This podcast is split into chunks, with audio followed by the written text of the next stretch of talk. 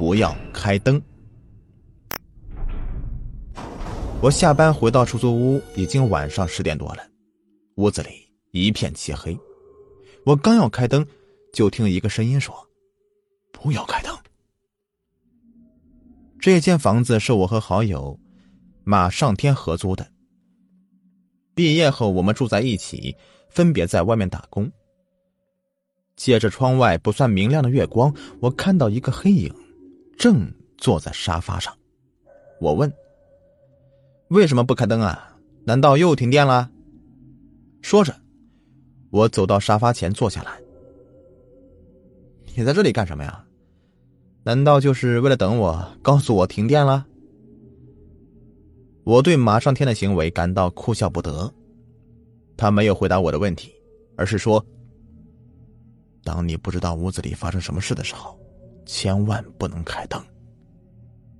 我一愣，嗯，这话什么意思啊？随即，他竟然给我讲了一个恐怖的故事。故事的主角是一个刚毕业的男生，他也和室友一起在外面租了房子。这天晚上，男生回到屋子里的时候，见屋子里伸手不见五指，刚要开灯，就被人止住了。不要开灯。声音有些低沉，他一怔，转过身，看到客厅里坐着一个黑影，他长出一口气，埋怨室友吓了自己一跳，并问为什么不开灯。黑影说他眼睛不舒服，开灯眼睛就会疼。男生虽然感到奇怪，但还是听话的没有开灯，朝自己卧室走去。刚走到卧室门前，他就听到一阵若有若无的声音从身后传来，那声音仿佛是在极度痛苦之下发出来的呻吟声。男生停住脚步，转身向黑暗中问：“你的眼睛疼的厉害吗？用不用去医院呀？”室友说：“我没事，明天就好了，你快点回房间。”男生皱了皱眉，但也没说什么，回了自己的房间。但是他一直没有睡着，总感觉有什么地方不对劲儿。就在迷迷糊糊快要进入梦乡的时候，他猛然想到了不对劲儿的地方，噌的一下从床上坐起来，浑身上下顿时冒出一层的冷汗。室友只是眼睛有毛病。但刚刚室友说话时，那声音，那声音根本就不是他的。还有，客厅里有一股奇怪的味道，现在想来，那分明就是血腥味儿。男生头皮有些发麻，身子僵硬的从床上下来，慢慢的走到门前。他伸出抖个不停的手，想要去拉门，可是，却突然间听到一丝奇怪的声音。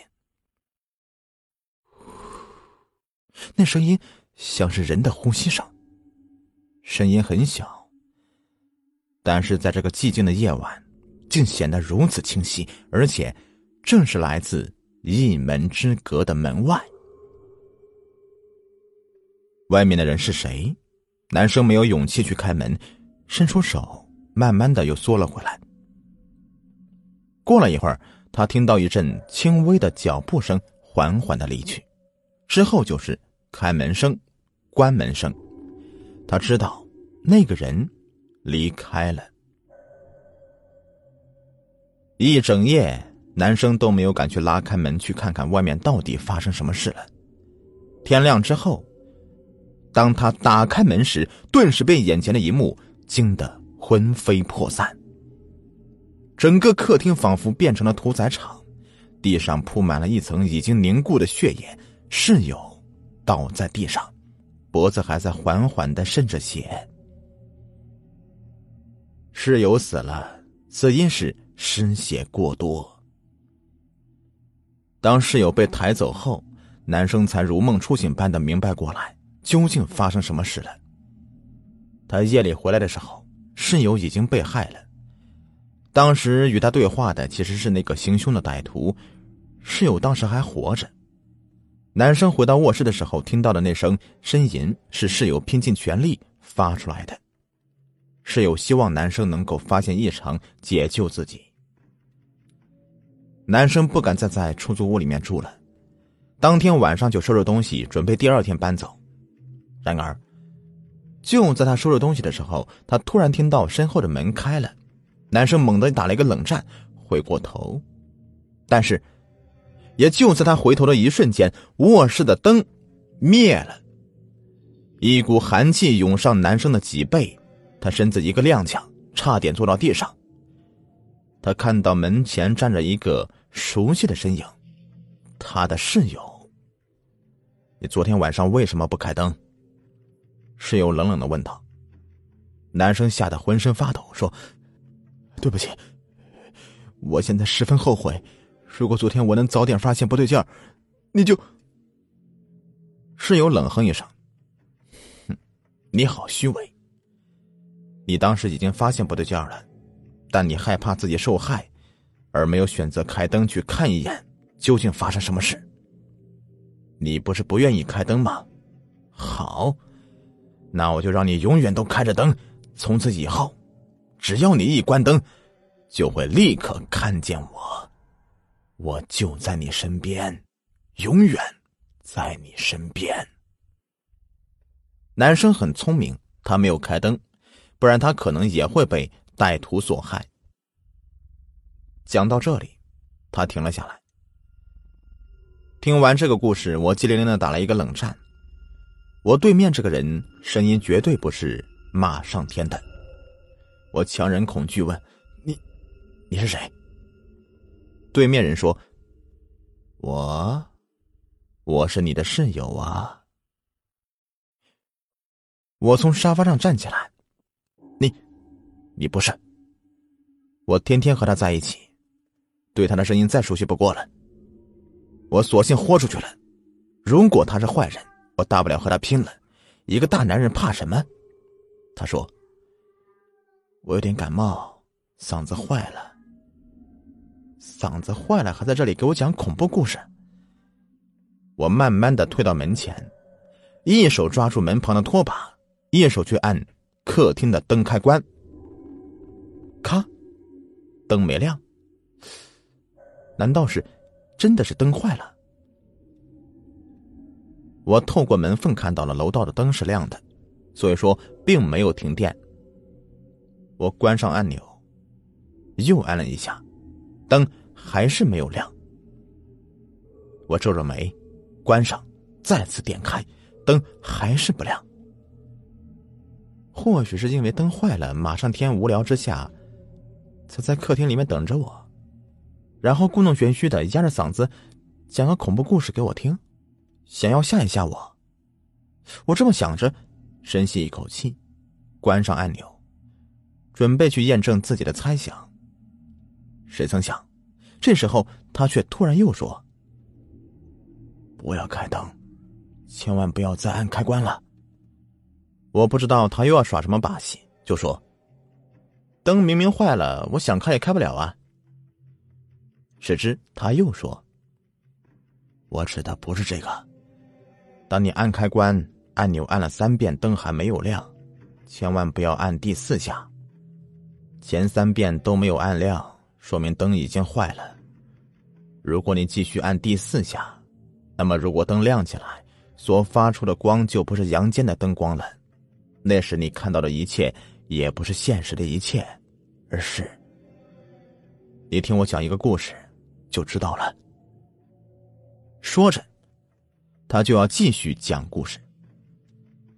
我知道他又准备讲鬼故事吓唬我，干脆打断他说：“你够了，骗小孩呢！前三遍都打不亮，第四遍灯就能亮了？还说什么不是阳间的灯光，难道是阴间的？”说着，我随手再次。点了一下开关，让我没有想到的是，灯竟然在此时亮了起来。突如其来的灯光晃得我睁不开眼睛，直到慢慢适应了，我才睁开眼睛，疑惑的看向屋顶的灯。灯怎么就突然亮了呢？我心中疑惑不解，但还是不相信马上天的话，因为灯光看起来并没什么异常。但是，当我看向沙发的时候，却发现马上天已经不见了。只是一开灯的功夫，他根本不可能在我眼前离开客厅而不被我发现的。我感到喉咙发干，忍不住咽了一口唾沫。马上天，没有人回应我。想了想。我走到了马上天的卧室门前，我伸出手，刚想要敲门时，客厅的灯居然闪了起来。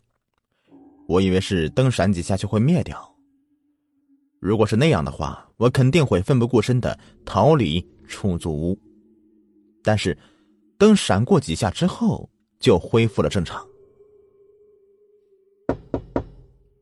我敲了两下门，却听到。吱呀一声，门缓缓的开了。